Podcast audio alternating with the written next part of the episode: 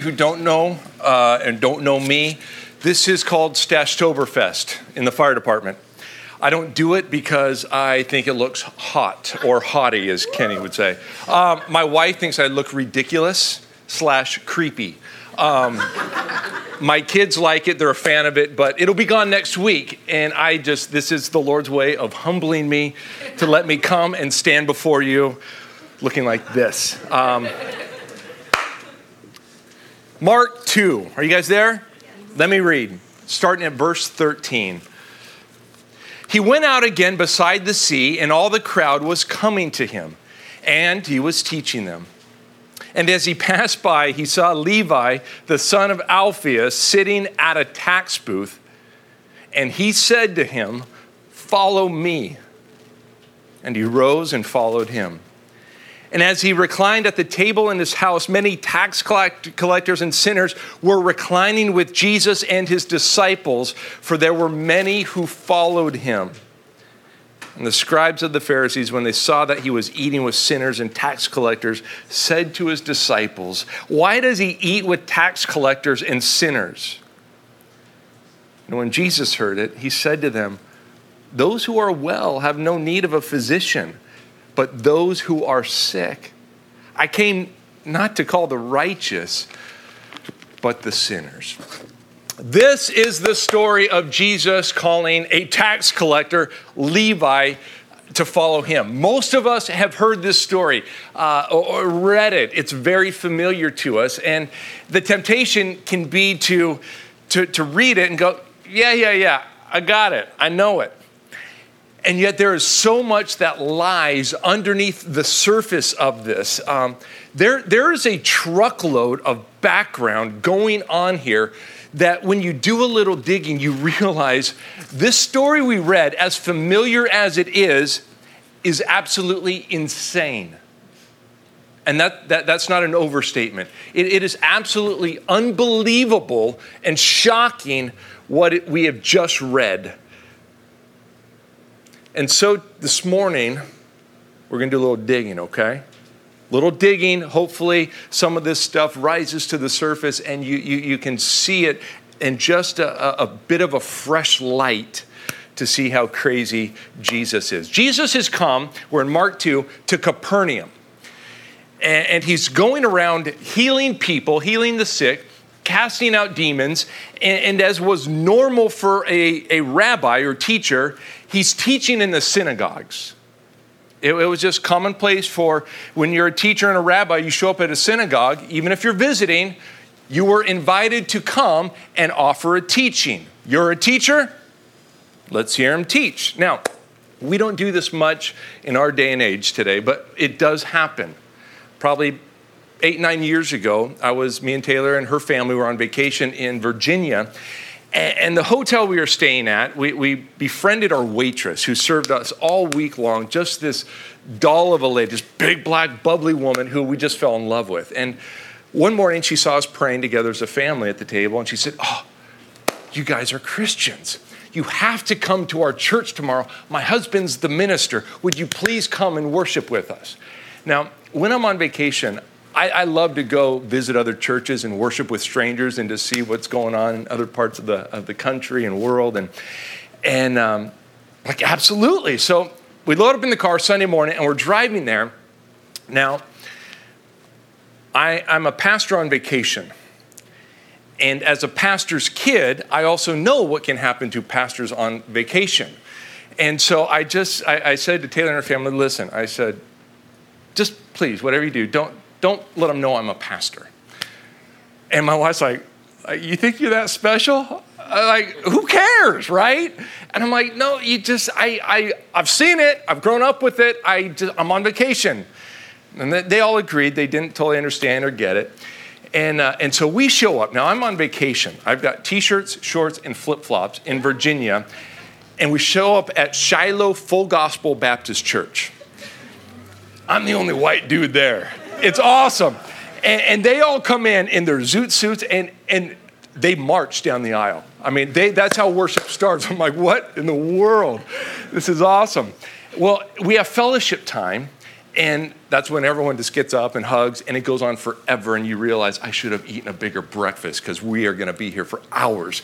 And, and our waitress spots us. She comes up, gives me a big bear hug, and she pulls back and looks me in the eye. She's like, You a minister, ain't you? I'm like, I could lie here. I'm like, Yeah, surprise. Said, I knew it. The Holy Ghost told me. I'm like, Roger that. and so we sit down, and, and her husband, the pastor, gets up. I'm told we have a visiting minister in our midst this morning. And after this next song, I'm going to invite him to come up and give the morning sermon. I'm like, you gotta be, I just, that was inappropriate, sorry. And I'm sitting there and my wife is just cracking up, and I'm sitting there just terrified. I mean, I didn't even bring my Bible. You know, I get this old King James version. I'm like from the pew, and I'm like, I don't know. Worst sermon ever. And you're like, no, this one's pretty good. This one's pretty bad. Uh, you know, it's up there. Um, that's what you do in, in certain cultures. You're a teacher. Guess what? Come teach. Jesus, you're a teacher. You're in our synagogue come teach. Now, we often think of Jesus' world as kind of backwoods, small town, kind of a, um, simple and all. They, they have unearthed the synagogue from Capernaum here, from Jesus' day. I've been there, I've stood there, I've seen it, I've touched it. They, they have discovered a school that is attached to this synagogue and it's the largest school ever discovered in a synagogue until 1500 AD. Why is that important? Well, Jesus has shown up at Harvard. Jesus has shown up at Yale or Princeton or Biola. You know, it, it's like he, he's in this educational center in, uh, of, the, of this region, and he comes and he's teaching and he is impressing everyone. I, I hope you, you realize how brilliant Jesus was and is. That there, there's never been a smarter person to ever walk the, this planet than Jesus. And so he's standing up in, with the re- religious, educated elite, and, and they are just marveling at them. So here we are in Capernaum. Discipleship in a religious educational city is a very commonplace thing. But what does it take to become a disciple? When we hear that disciple, you know, word disciple, we, we kind of have all, you know, certain images. But 2,000 years ago, if someone said, follow me, what is he referring to? What would it take to become a disciple in that culture? Well, it's a highly educated culture and every one of us would have gone to school. The elementary school was called Beth Sefer. Boys and girls go to the synagogue every day, are taught by Torah teachers or teachers of the law. Their curriculum is slightly different. Boys are taught the Torah, the first five books of the Bible, and in the Torah, they are taught history, they are taught geography, they're even taught math. And in Beth Sefer, they would memorize, the goal was to memorize the whole Torah. Now, obviously, not everyone could. There, there, are certain levels of ability and skill that we have. Not everyone can, can make it that far, but it was expected that you gave it everything you had to succeed. Now, girls, their curriculum was different. Their study revolved around Deuteronomy and Psalms and Proverbs and Leviticus. This is why much of worship was done in the home, it was done around the, the, the family table. And the worship leaders were mainly the mothers. If you've ever, ever seen Fiddler on the Roof, you've seen Golde lighting the candles and saying the Sabbath prayer and offering a blessing to her children. That, that's how it, it was in this culture. So, girls from an early age on go and learn the passages that relate to worship. Now, if you're a girl, your education is over at age 12. You become of marriageable age, you are done with schooling, you move into home slash family life. A boy would continue his education if he had memorized the Torah. This next level was called Beth Midrash. You went from ages 12 to 15, and here you move beyond memory to actually understanding the text. Still in the synagogue, still taught by Torah teachers, and you would do this not full time, but part time as you would learn the family trade, whether it was to be a fisherman or a carpenter uh, uh, in the pottery business. And in this time, you're, you're learning your family trade, you would under, learn to understand the rest of the Hebrew Bible, most of what we have here, ages 12 to 15. At ages 15, most of them are done. It required so much skill and time and dedication to get to this level, but to move on to the next required so much more that very few people ever got there. It was called Beth Talmud. Now, notice, only boys. They continue their study of the whole Hebrew Bible, but for the first time, they're not taught in the synagogue. They're not taught by Torah teachers, they're taught by rabbis or these teachers. And they're taught not just memorization, but they are taught a, a, a rabbi's interpretation of it, what we call the, their yoke. That was their set of beliefs and understanding in the Old Testament scriptures. And we see Jesus' yoke. He says, You've heard it said, but I say to you, he's talking about his yoke, and his yoke is different from the rest of many other the other rabbis or teachers in his time. So a disciple would study with a rabbi from ages 15 to 30 if they could keep up. And they would choose a rabbi based on his yoke. And they would approach the rabbi and said and would say, "May I follow you?" And the rabbi would test them. Quote for me Leviticus. That's 3rd grade. How about Deuteronomy? That's 5th grade. This is one question I found that they asked. 17 times Amos takes a phrase out of Deuteronomy and uses it at the basis for his prophecy. Give me the 17 phrases and tell me what the 17 prophecies are. I mean, this is insane. Only very, it's why very few people and boys would make it. And this kind of questioning would go on for, for days and days. And somewhere, most likely, most often along the line, the rabbi would say, My son, you are a godly young man. You know the text, but you just don't have what it takes to follow me. You don't have what it takes to become a rabbi or teacher yourself. Go home. Go, go be a fisherman. Go be a carpenter. Go be a stonemason and live the text for God. Most boys were, were turned down by rabbis because only the cream of the crop would make it. I've heard it explained like this How many of us as, as boys played basketball? Been out in the, in the you know, driveway shooting hoops over the garage. And for many people, there came a time when you realize, you know, if I actually practice and get serious, I can play at the high school level. And so mom and dad send them to camps and to, to, clinics, and you realize, man, I've got what it takes. And they make it to this impressive level of high school varsity basketball. Well, how, how many high school basketball players actually have the ability to go on and play division one college ball? I mean there's, there's a big gap now. And as, because it's impressive to be at that level. But to move from college you know division one college level to, to nba material very few ever make it and it was the same thing when it came to discipleship. Very few. At age 30, though, if you did make it, you know, this, this Yoda master of Jewish religious life was, was done with you, and you yourself are now this Jedi Jewish rabbi type person. That's my interpretation of, uh, of, of life there. Now, what age does Jesus become a rabbi? At age 30. He's following the system here. Now, during this time, life wasn't just about information.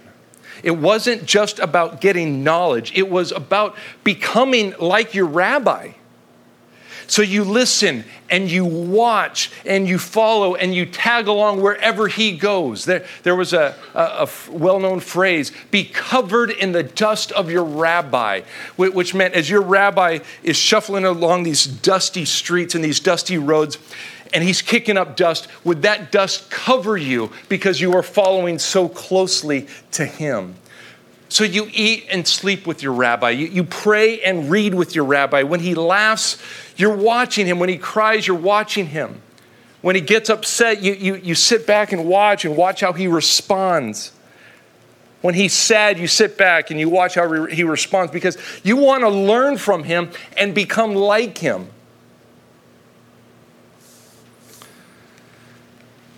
It was the most intimate relationship out there, even beyond a father son. They used to say, Your father brought you into this world, it is your rabbi which brings you into the life of the world to come. Discipleship was a serious matter. Now, what does it tell us that the, the, the men Jesus is going around calling are fishing or here in our text this morning, collecting taxes.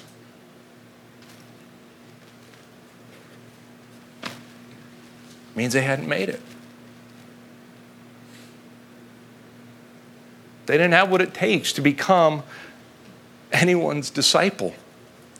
These are average, if not below average, ordinary men they weren't the top shelf individuals that our society or our world would look at and expect Jesus to call. And what's interesting is, where, where in this culture a student would approach a rabbi and ask, May I follow you? Here, Jesus goes against the norm. He goes to them and he says, You, Levi, follow me. These are not cream of the crop people. They failed somewhere. And yet, this rabbi who was just impressing everyone in his teaching asks him and invites them to follow him. I mean, are you starting to see how just insane this whole scene is? Now, Levi is a tax collector. Is that a popular person in this world or a not so popular person? right? Are you liked as a tax collector? No, no. Um, tax collectors were Jewish men who had turned their backs on their fellow Jews and sold out to their Roman oppressors. They collect taxes for Rome, and the way they made their living was by just adding a charge on top of the tax. And Rome did not care how much that surcharge was. They just wanted their money, they didn't care. And so you have tax collectors who are getting rich and lining their pockets out of the hard earned money and goods of the poor. So this guy's getting richer and you're just getting poorer and poorer and poorer. Not a good way to make friends, right?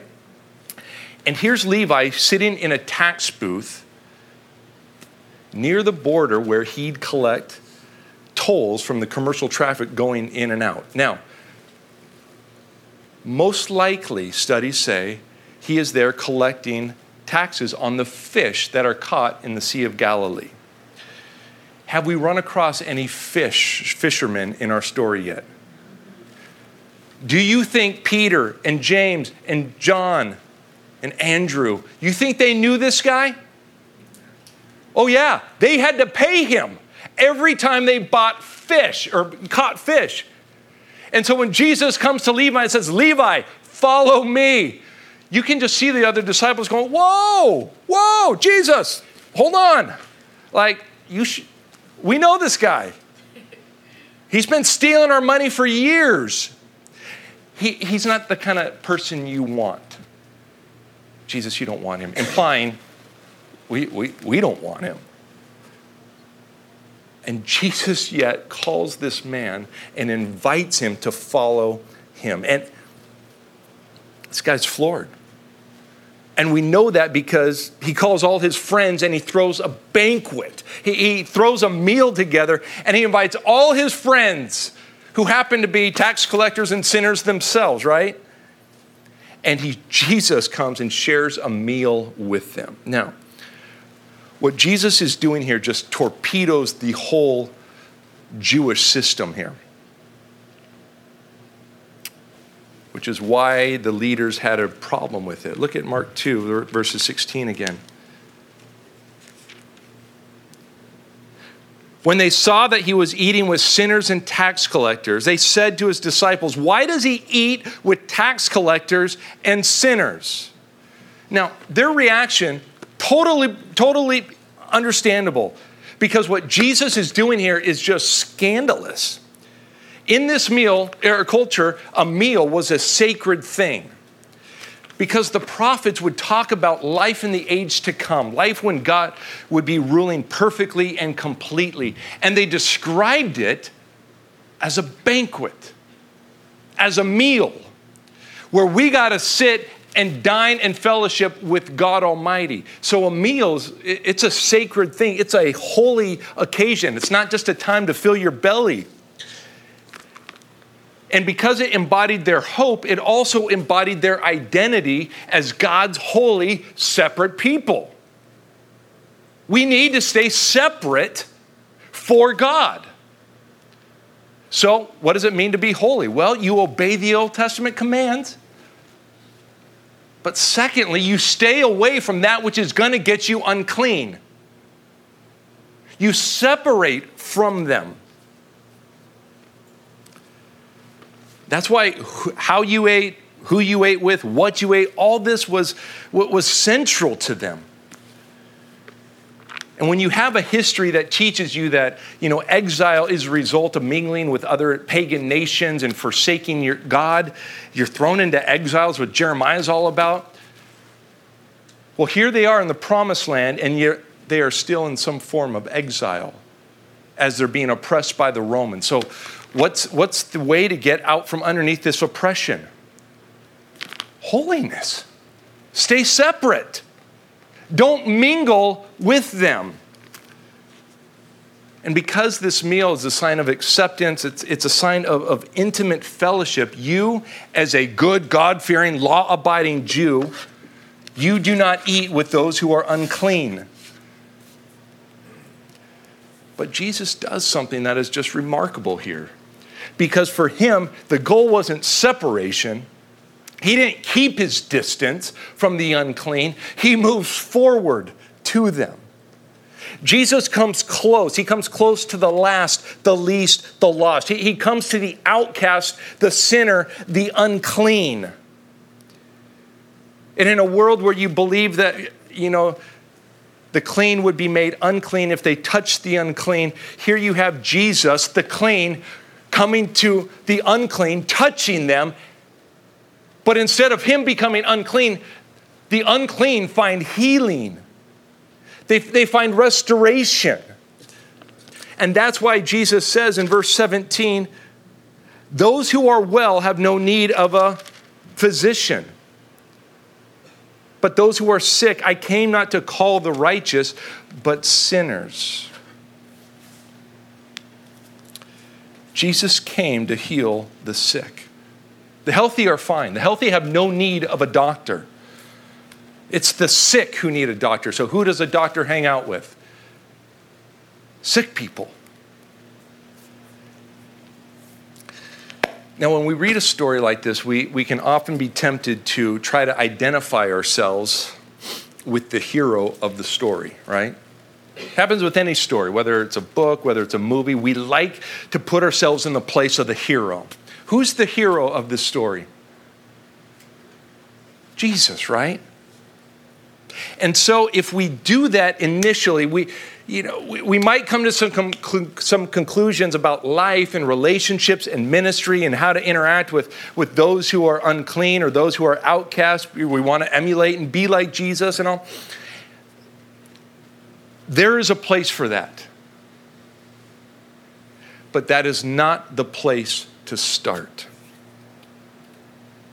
The goal is not to put ourselves in Jesus' place.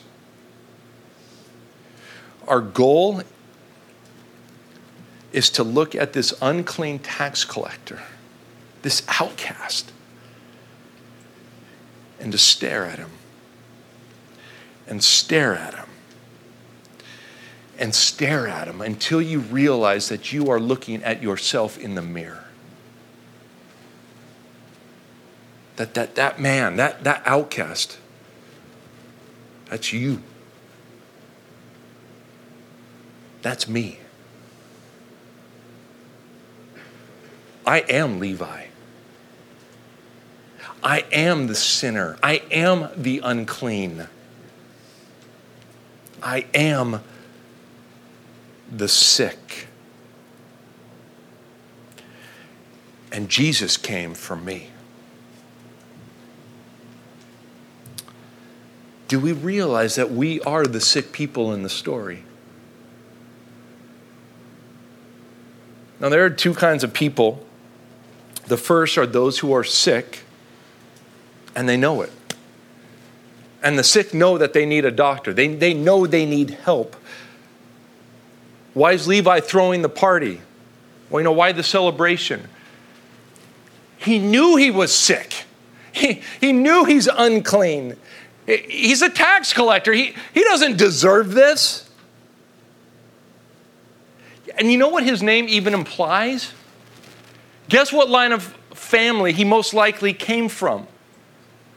The Levites a line of godly men who served as worship leaders in the temple. Holy men, godly men, clean men. And now here he is so far removed from that heritage.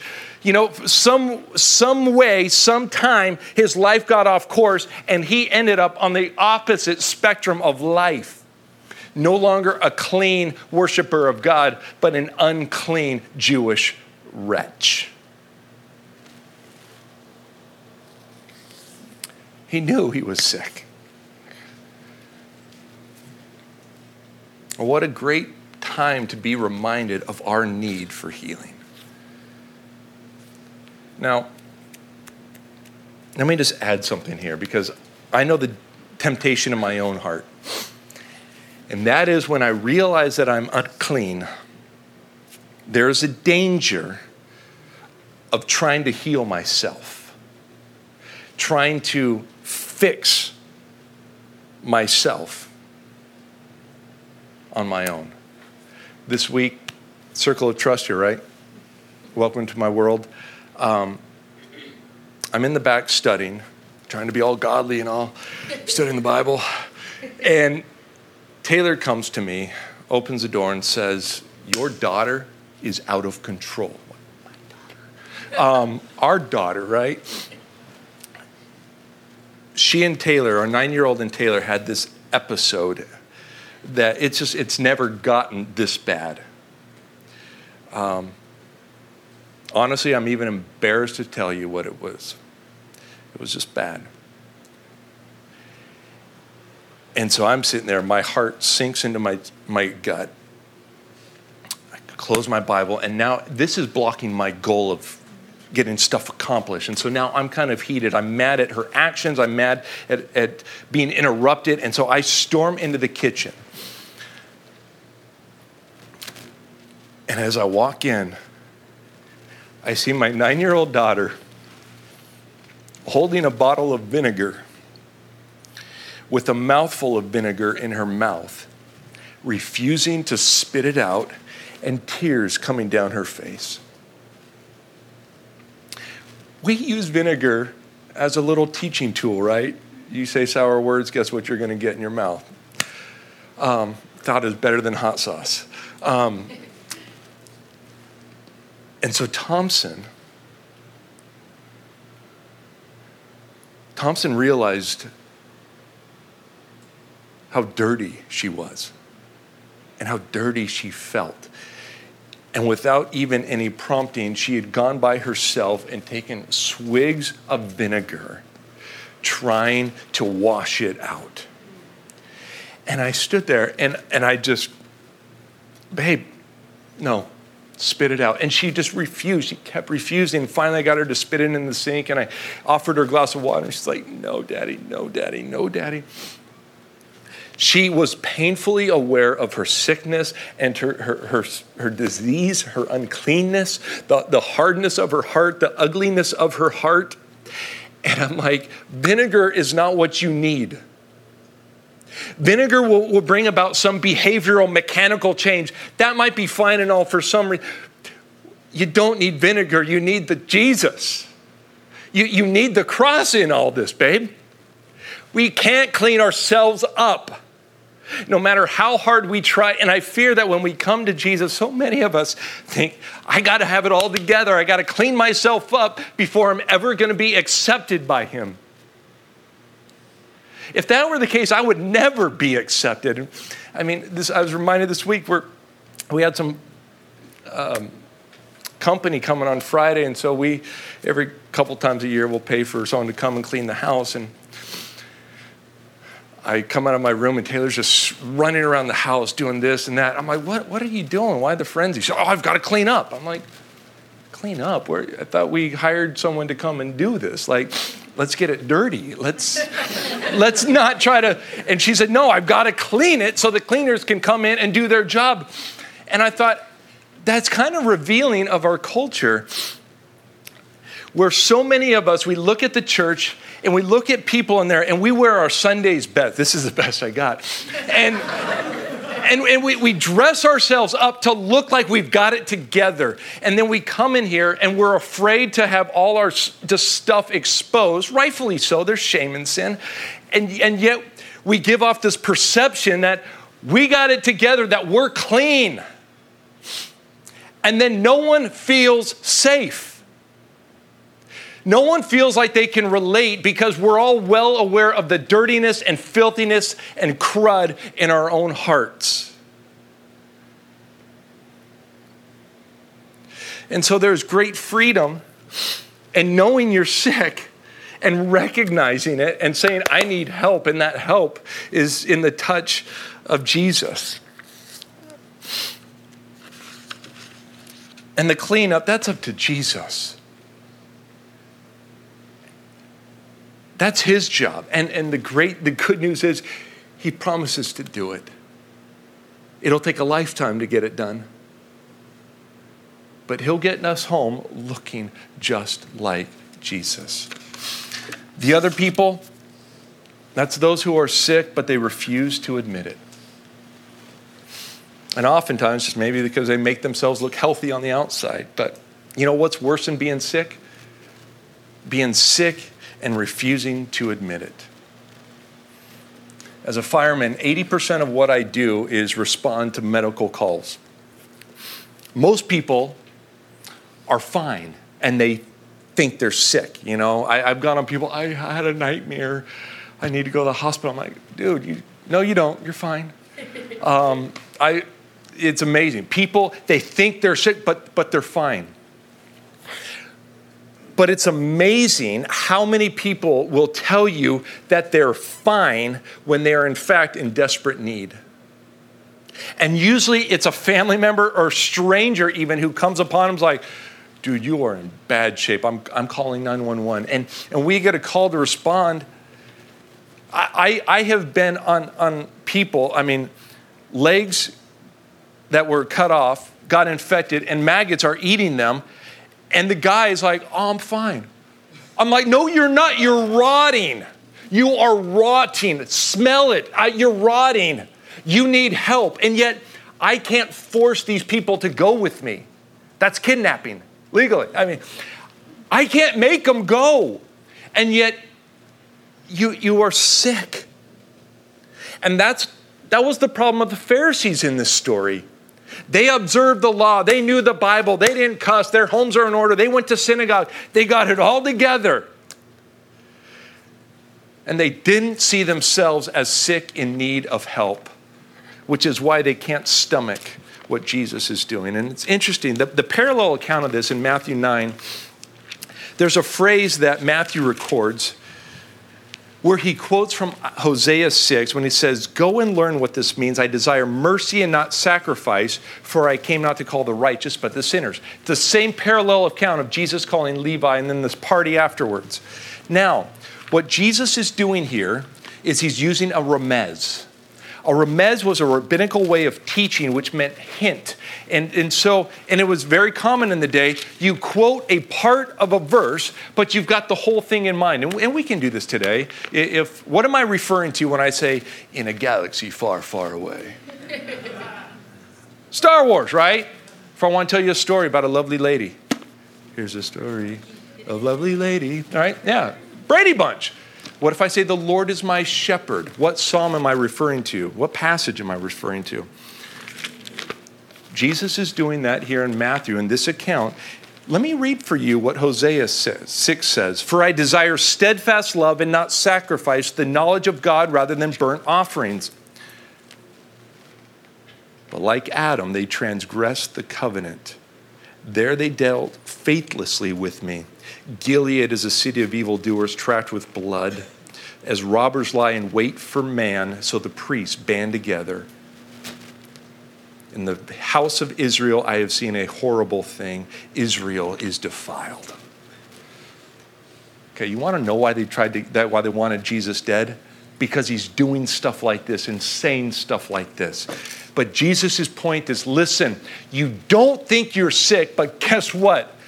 You are. You are.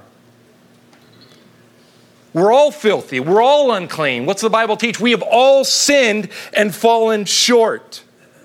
We're all screwed up. And why is this good news? It's good news because this is the person Jesus came for. He didn't come for the healthy, they're fine. Problem is, they don't exist. Only you and I exist. And we are up against a lot of competition these days. I mean, Oprah is ruining our culture.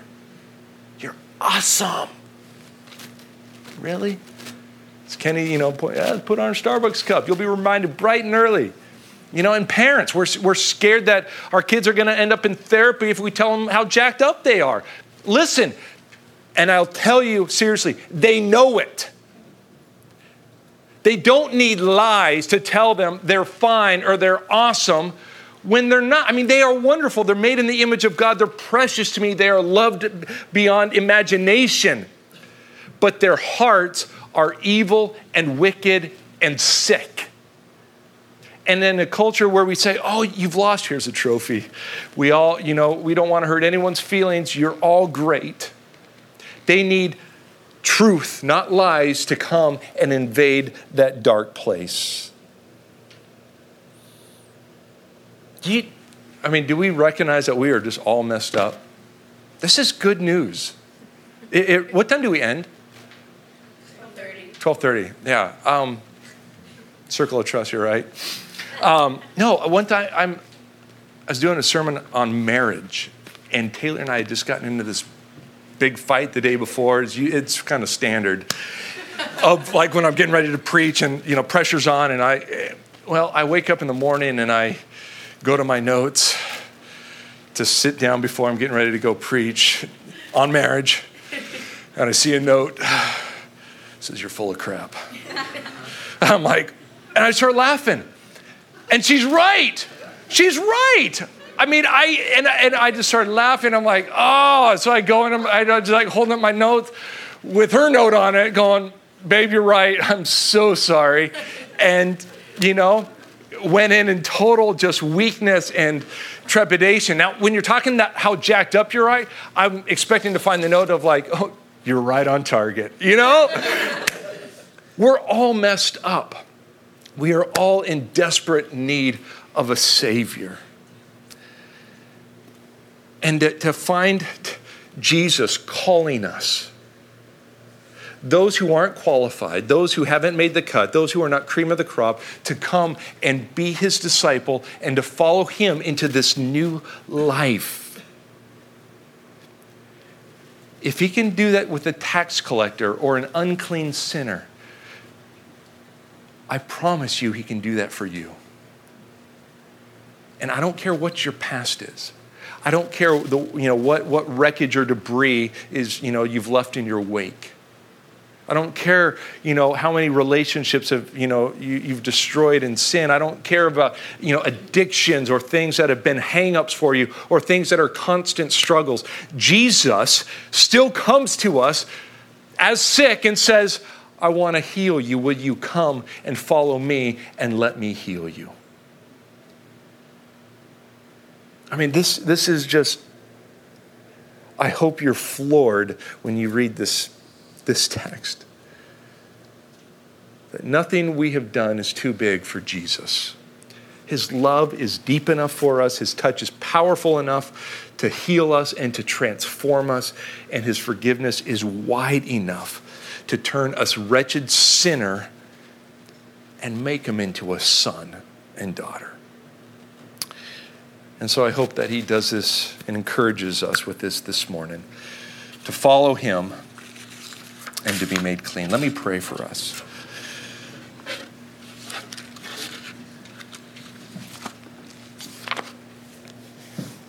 Lord, we, um, we are well aware of the filth in our heart and the dirtiness in our lives. And Lord, where some may consider that bad news, we consider it good news because you tell us that you came for people like us.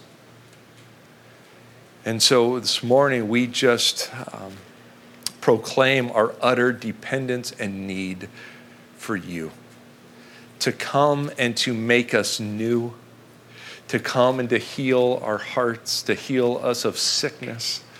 Lord, thank you for forgiveness. Thank you that even as we constantly just blunder about through life, that you are there to pick us up, embrace us and to remind us that we are sons and daughters. So, as we move forward in grace, would you continue to shape us and transform us? Lord, we love you and we thank you for this ministry. In Jesus' name, amen.